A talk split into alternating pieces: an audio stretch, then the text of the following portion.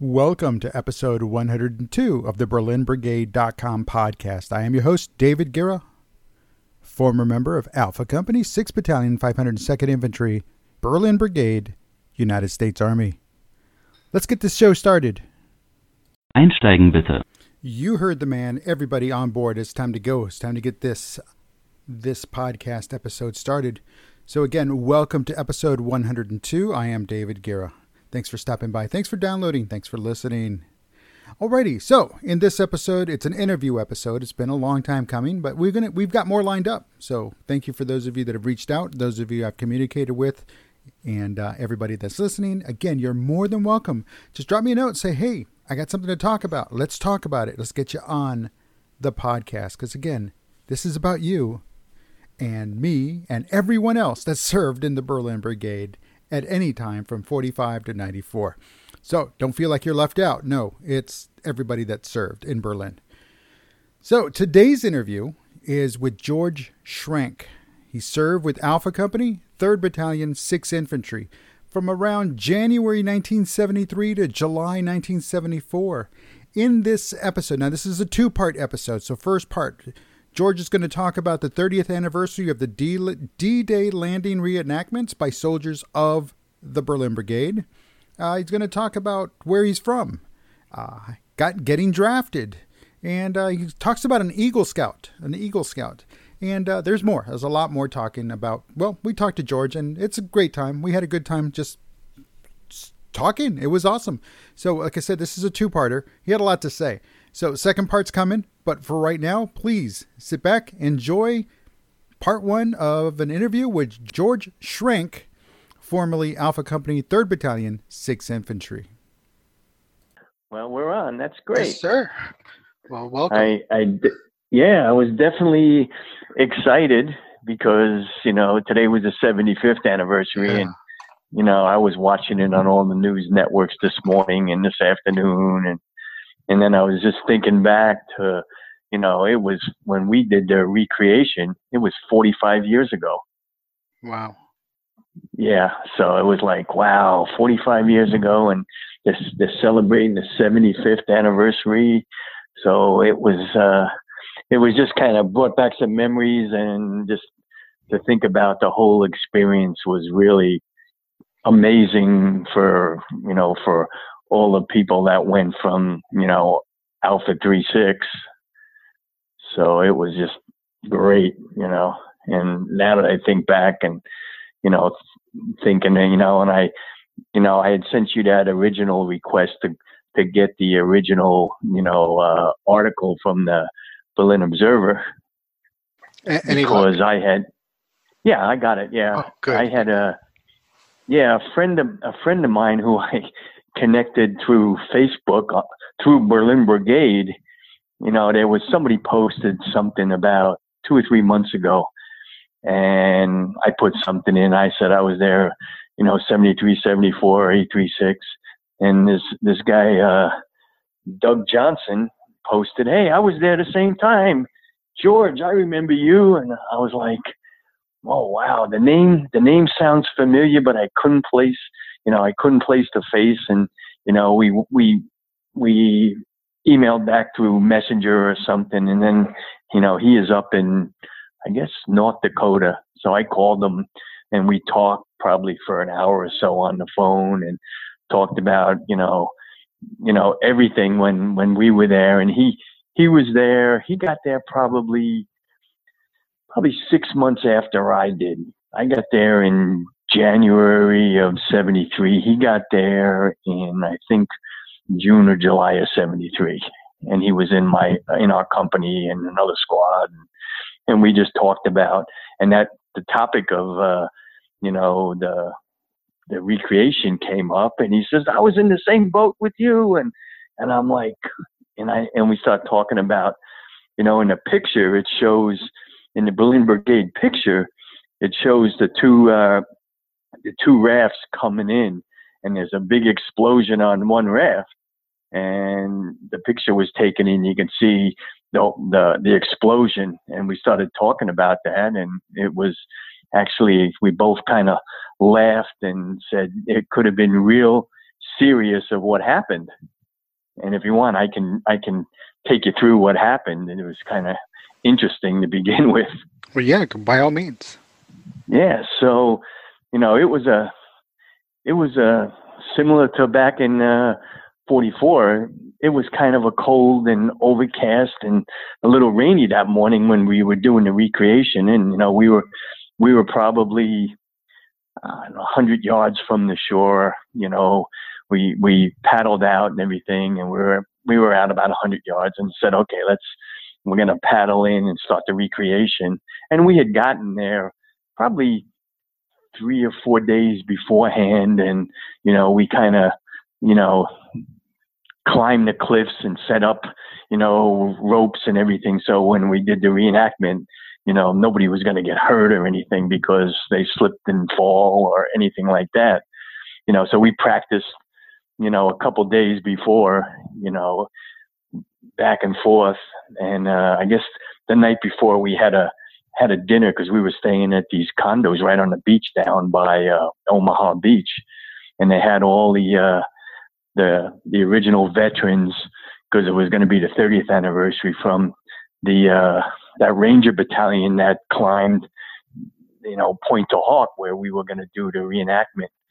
And if you remember the longest day, it it shows that little that little segment in the longest day when they were climbing the cliffs of Pointe du Hoc. Well, we met a lot of the uh, veterans from that Ranger company, and I guess let's see. So that was 30 years later. These these guys were probably you know late 50s, early 60s you know, compared to now they're in, you know, their mid to late 90s. And we got to talk to them and everything. We had dinner, and then we got to talk to all these rangers and stuff. And it was really, it was really unbelievable just you know to meet these these gentlemen and everything and talk about you know what happened and everything well so to take you about the the assault as we were coming in one of the the sergeants had these pyrotechnics that they were going to just throw out to simulate, you know, artillery blowing up in the uh, in the water. So as we were as we were paddling in, it was Sergeant McKay who had these the pyrotechnics, and you know, he was pulling the pin and just throwing them out in the water, and they were going off. Well, the one he, you know, and I think it was probably the last pyrotechnic he had. You know, he pulled the pin, and when he threw it, he kind of threw it over his over his shoulder, and it actually uh, it actually hit one of the guy the guy behind him. It was uh, Private Shorty Thomas. It hit his helmet and then popped right into the water right beside the raft. And I was on the other side of the boat, and so was Doug because we talked about it. And I kind of looked over, going, "Holy smokes, this thing's going to explode right under the right under the raft!" And sure enough, it exploded, and that side of the raft went down. And if it wasn't for Sergeant Rodriguez who grabbed grabbed Shorty by uh, his web gear and stuff, by his you know his collar there, grabbed him and pulled him back into the raft. You know, he would have just who knows, you know, because the first thing we were worrying is anybody hurt? Is he hurt? Because it the, the, it was like a big depth charge that went off. You know, and he it was okay, but the raft really that side of the raft was losing air, so we were paddling hard to get into the get into the shore and everything. And I said, well, I guess this is as real time as it can get. We had artillery exploding and almost take out our raft. So it was kind of it was kind of interesting of you know what and and looking at the Berlin Observer and it shows it shows the picture of the explosion on the back of the raft. And you know there was probably what 15 or 18 people in the raft and we were just all like holy smokes you know? And if it wasn't for Sergeant Rodriguez grabbing him, you know, he would have been, you know, who knows? He floated, floated away, or you know, but he grabbed him right away because that side of the raft went down, and he was in the water flailing, and you know, so it was, it was definitely interesting to start the whole recreation like that under you know those circumstances, and you know, real time, real time, you know, artillery that was thrown by by our sergeant. So it was kind of kind of interesting. And me and Doug kind of talked about it and kind of laughed and everything. And I said, yeah, it was kind of interesting. Wow, sounds like it. So let me ask, um, how did you get selected? Uh, yeah, the uh, the the lieutenant, the two lieutenants, Lieutenant Stacer and Lieutenant Wampler, they basically put it put it out to put it out to the uh, you know the company and everything, and then they they they interviewed they interviewed all the all the people that were interested in stuff and and there was you know they, you know there was some guys that were just like nah, I could care less going to Paris going going to France and doing this and doing that and you know you know so they they were trying to they were trying to weed people out that really weren't you know weren't going to give it their heart and they kind of painted the picture you know we're going to go out there and it's not going to be we're going to sit on the beach and sit in the condo and you know get sun and we're going to go out there and we're going to work we're going to practice and we're going to make sure this is as real you know as could be for these these veterans 30 years later you know so you know it, it, you know everybody everybody that that was that was going they were all excited to go and do whatever we could you know and you know i was i was drafted you know i was one of the last draftees you know, in uh, in the end of August of '74. My number was 61, and I think that year the draft they they took up to 75. So, you know, that's that's how I that's how I went in, and you know, and you know, a good friend of mine, uh, cousin went into the went into the military probably six eight months earlier, and he be, he was going to be an MP. And I had talked to him after I got my draft notice and said, I said, hey, does it make a difference if I'm drafted or I sign up or anything? He says, nope. You know, they treat you all the same. All they basically say is you're either regular Army or you're U.S. And if you're U.S., that means you're drafted. But does it change anything? Nope, because nobody really knows, you know. And and I said, okay, then I guess I really don't need to do anything. I'll just get drafted and go in. And you know, they weren't sending anybody over to Vietnam anymore because Nixon had uh, passed that law. He wasn't going to send any more draftees or anything. I think he passed it in June of of '72, and I went in in August of '72. So, you know, via via Fort Dix, New Jersey, and then we took uh, advanced AIT in Fort Jackson, South Carolina, and then from there, after what a two week leave over Christmas. We were on a plane landing in Frankfurt, Germany, to get to get processed to get processed where we were going, and you know, we were there was just a whole bunch of people, lots of people, you know, and you know everybody was getting their orders, and I had my orders that said Berlin. Okay, where's Berlin? I can't remember in my history. And one guy said, "Oh man, you got the best duty in the world. You're going to Berlin. You know, all you're gonna do is." uh do spit and polish and everything and it's great duty versus being in Western Germany in the infantry where, you know, they're out in the field nine months a year and you guys only go down 30 days twice a year. So I was just like, oh, this is great. Okay. So I was kind of, kind of excited because it's like, and then they said, yeah, Berlin's 110 miles into, you know, East Germany. I was like, oh, okay. So, you know, it was like a quick history lesson to remember back then, you know, about the wall and everything. And so, you know, I, you know, and I, you know, to be honest, it was, it was great duty.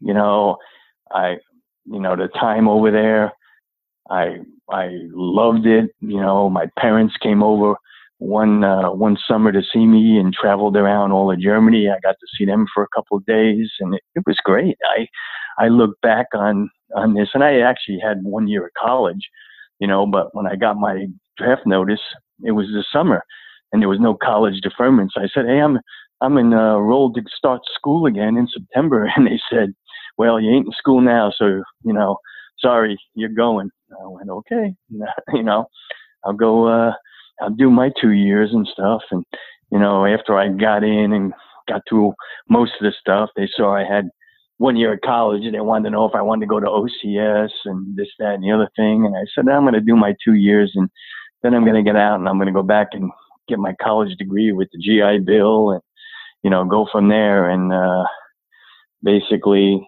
it was the best thing in my life, the two years in the military. You know, it kind of gave me a, a vision of what I, what I wanted to do and and everything, and, and kind of you know helped me figure out what I wanted to do in life. So I, I look back at that was probably the best the best duty, the best friends I ever made, and you know, and everything, and you know, and I can I can remember down in the in the zone in wintertime, and in what was it? It was late January, early February of '73 when we went down to the zone, and being in a being in a foxhole for like you know 24 hours on a on a you know a field exercise and just you know freezing.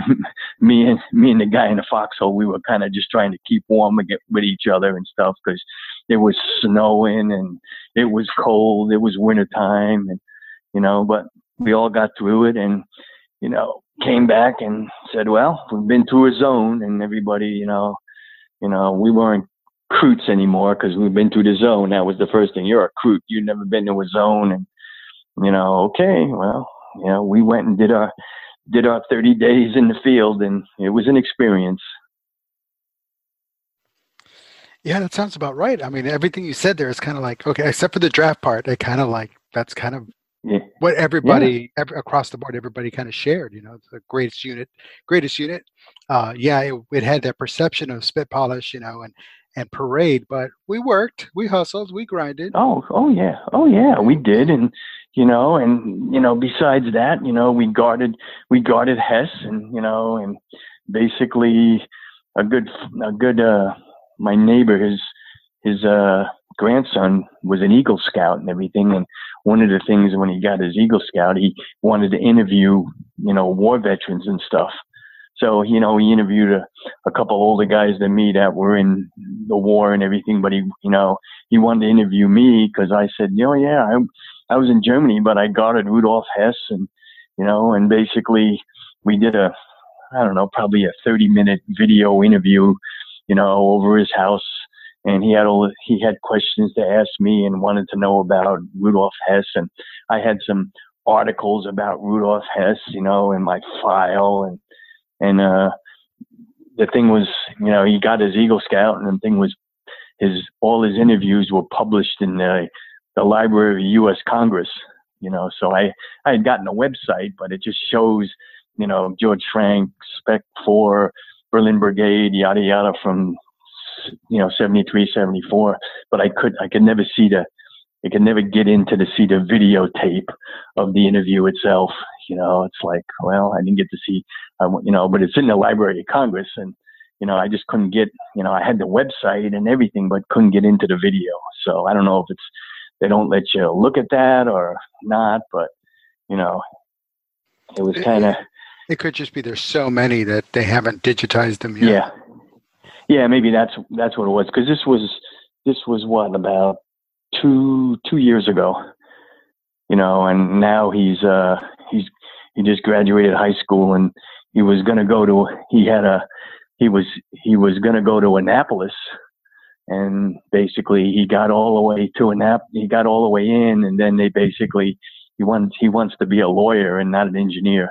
And they basically said well at this point all, all we're taking for Annapolis is engineers and stuff. We don't need any more, you know, JAG attorneys or anything. So he's ended up, he's got a, I think he's got a full ride going to Berkeley because the guy's a honor student and uh, he's got a four point whatever. The guy's a he's a brain. So he said, well, I'll go. So I'll go to Berkeley and get my law degree after, you know. So, and I said, well, if you go to Annapolis, that's that's good being in the Navy and stuff. And he never, he didn't apply to West Point or anything else because he figured he was a shoe in for Annapolis with his grades and, you know, uh, Senator McKay and McCain before he passed away had wrote recommendations because you need a senator to, to back you and everything. So he figured he was a shoe in. And then when, you know, they said, well, he didn't, he told me he wanted to be a lawyer, not an engineer. And they said, well, sorry. so, wow. So he's he's going to Berkeley, and you know, he's got a full ride there. So I guess he'll be okay. Yeah. Well, kudos to him. Kudos to him. Yeah. Yeah. He's a smart kid. He's you know he's a he's a brainiac, and he was on the football team and everything. so you know, so he was both, but you know, he ain't gonna be playing football at Berkeley or anything. yeah. Oh yeah, it's all right. Um, you know, we dove into this conversation right off the bat, and you didn't introduce yourself like I ask oh. everybody. Oh. And where are oh. you from? Okay, so uh, my name is George Schrank. I was born in Flushing, New York, back in July 2nd, 1952, right after I was born. And I was, as my mother said, uh, I was in an incubator because I guess I was uh, I was in an incubator, she said, for 51 days. So I guess uh, my guess is I was premature. Premature. I think I was just under three pounds. Right after after that, my parents, you know, you know, moved to Long Island and built a house. The house was built in 52 sometime and grew up on uh, Long Island. Uh, went to a, a technical high school in the district and got a you know, like a vocational high school degree with machine tool and die, and then went on to to this to the two year ag and tech school in uh, on Long Island, SUNY State University, New York, at Farmingdale, and I was major going to major in air conditioning and heating engineering technology. So I I completed the first year and then got drafted, you know, and did the, did my two years and then came back and went back to school and used the GI the GI Bill benefits, and and then uh, from there I uh, I got out of college and was working for a, a good friend of my uncle's. He had his own air conditioning and heating business, so he did a lot of union work, union contracts, schools and stuff like that, and and then he had side jobs where he had little strip malls. So I couldn't go on the the union sites, you know, and I was I was what? Let's see. I was probably 20, 20. Let's see. I got out 74, 75. I was probably 24, 25 years old, and he had me going and doing these little strip malls that he'd put the air conditioning units in, and I'd go and hook them up and tie them, you know. And I didn't know a lot, you know. The, the course that I took it was really geared to go on and get your engineering degree, either mechanical or electrical. And after after two years in you know Calc one and you know thermodynamics and a couple other it's like man, to go on and get an engineering degree and go through Calc two and three and then thermodynamics two and three, I was like, well, I think I think I'll go into the workforce and then you know because most of the most of the people were looking, you know, Milwaukee School of Engineering came to the campus and was trying to recruit us and everything. And after being, you know, in school for two years, I said, well, I think I'll try the workforce. And, you know, back then, you know, I was making like three dollars and fifty cents an hour. you know, at a college with a two year degree and and I didn't know a lot. And he's he's out there sending me on doing these jobs and nobody even overseeing me and everything. And it was like I was like you know, wet behind the ears. I didn't, I didn't know some of this stuff. We never learned this stuff in college. And, and then he kept saying, well, when the, when the summer's out, I'll, uh, you know, when the fall comes, you know, I'll, I'll lay you off. You can collect unemployment. And then, you know, if I get, if I get work, I'll call you back. We do some heating work and everything. And basically it never, it never materialized. And, uh, you know, I never, you know, I never saw the guy again. And my uncle, who was good friends with him from the yacht club, said, "Yeah, I ran into Dick, and he kind of gave me the cold shoulder." And, and my uncle didn't know why. And he said, "Well, that's because, you know, he laid me off and never called me back, and never nothing." And you know, I, I ran into him probably a couple years later because he was, uh, besides being a big sailor, you know, he had a he had a sailboat and everything. I, and he used to go to the Bahamas and leave me and the secretary in charge while he was gone for a week doing this, that, and the other thing. And uh, I ran into him in a ski lift line up in Vermont skiing, and I know it was him because he looked at me and I looked at him, and just the eye contact. And he never said he was with his his girlfriend or whatever because he was divorced and he was like a playboy, you know. And, you know, so he looked at me and I looked at him and I knew it was him, you know, with the, he didn't have his ski goggles on, but he had a thing across his face, but the eye contact. And I'm like, that's, that's the guy that never called me back. And, you know, we had eye contact and that was it. Never saw him again. And basically my dad, who was a maintenance guy for a company on Long Island called General Instrument, and their big claim to fame back then was they made uh, integrated circuits for the Atari video game, the Mattel Intellivision, uh, the watch chips. So my dad said I could probably get you a job as like a, a lab tech, and I went, oh, okay, well, heck, sure, you know. And I didn't know what, you know, he'd come home every night and talk about stuff he did at work, and you know, and to me it was a. He said, yeah, we're in a clean room, this and that, and to me I was like, okay, whatever that is, but hey, I need a job, and sure, I'll uh, I'll go to work there, and that's where my whole career in the semiconductor industry started as a as a lab tech, you know, in the in the clean room, and and from there I uh, worked there a couple of years, and then transferred to another company, which was up Harris Corporation, which was big in Florida. They had a satellite plant up in Poughkeepsie, New York. So I was living on Long Island. An engineer and the engineering manager that worked in the same facility at General Instrument left and went up to Poughkeepsie. And Roger, the engineer, I told him, I said, hey, if you ever need anybody up there, call me. And sure enough, by, I don't know, two or three months later, they're calling me to come up for an interview. Evidently, the people that were running the show up there just basically, it was, it was fun and games. And they basically fired that whole team of people and they were all, they were all management and engineers out of National Semiconductor in Connecticut. They all came from Connecticut Danbury, Connecticut to to Harris, and it was just fun and games. So they did a lot of a lot of shaky stuff, and then they called in people from Florida to come up, and they got rid of all them, and they started hiring a new team of people. So that's when these guys called me, and I went up there, and since since I had a lot of skill, they basically said we need we need some supervisors. We want you to be a supervisor. And I said, okay, I can I can do this, and that's where it started you know, and basically that was 79. And then about a year later, no, I was there two and a half years.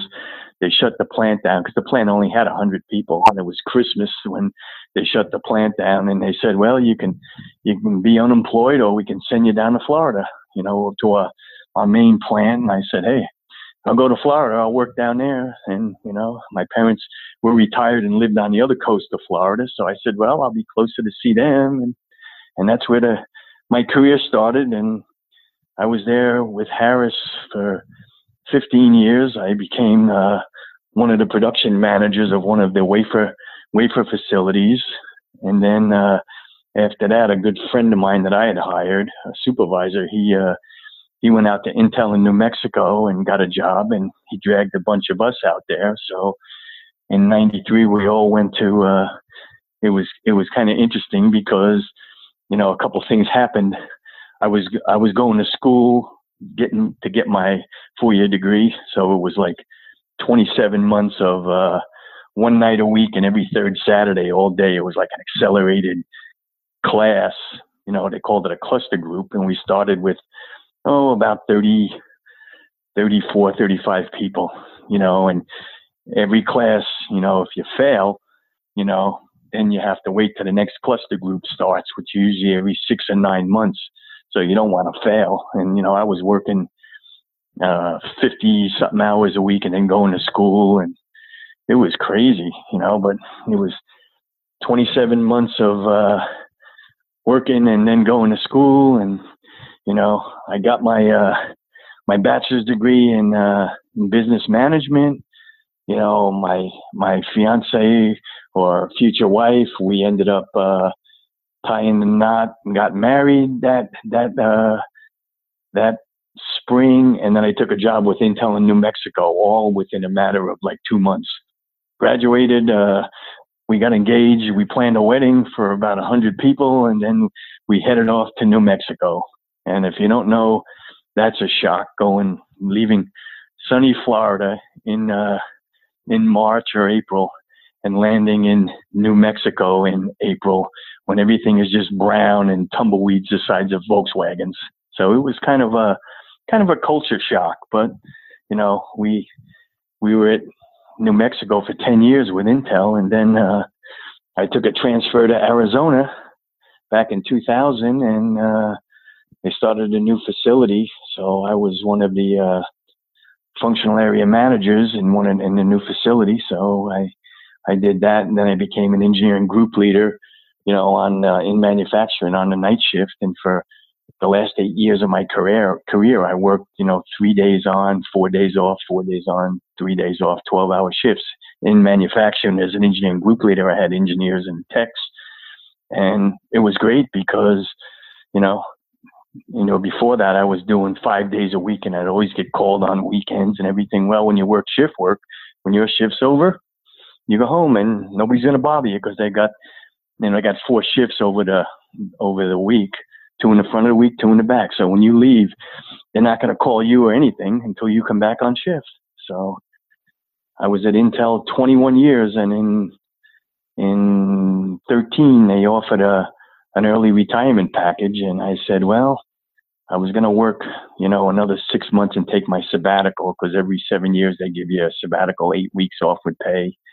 And I said, well, if I if I give up this retirement package, then basically, and just go back and work for another six months to get a sabbatical, you know, I must be out of my mind because they were giving us they were giving us health care and everything, and so I took it. And you know, January first of fourteen, I was retired, and haven't looked back since then. And you know, it's you know, and I was 62 at the time, and I'm going to be 67. And I look back now and said it was the best thing I ever did.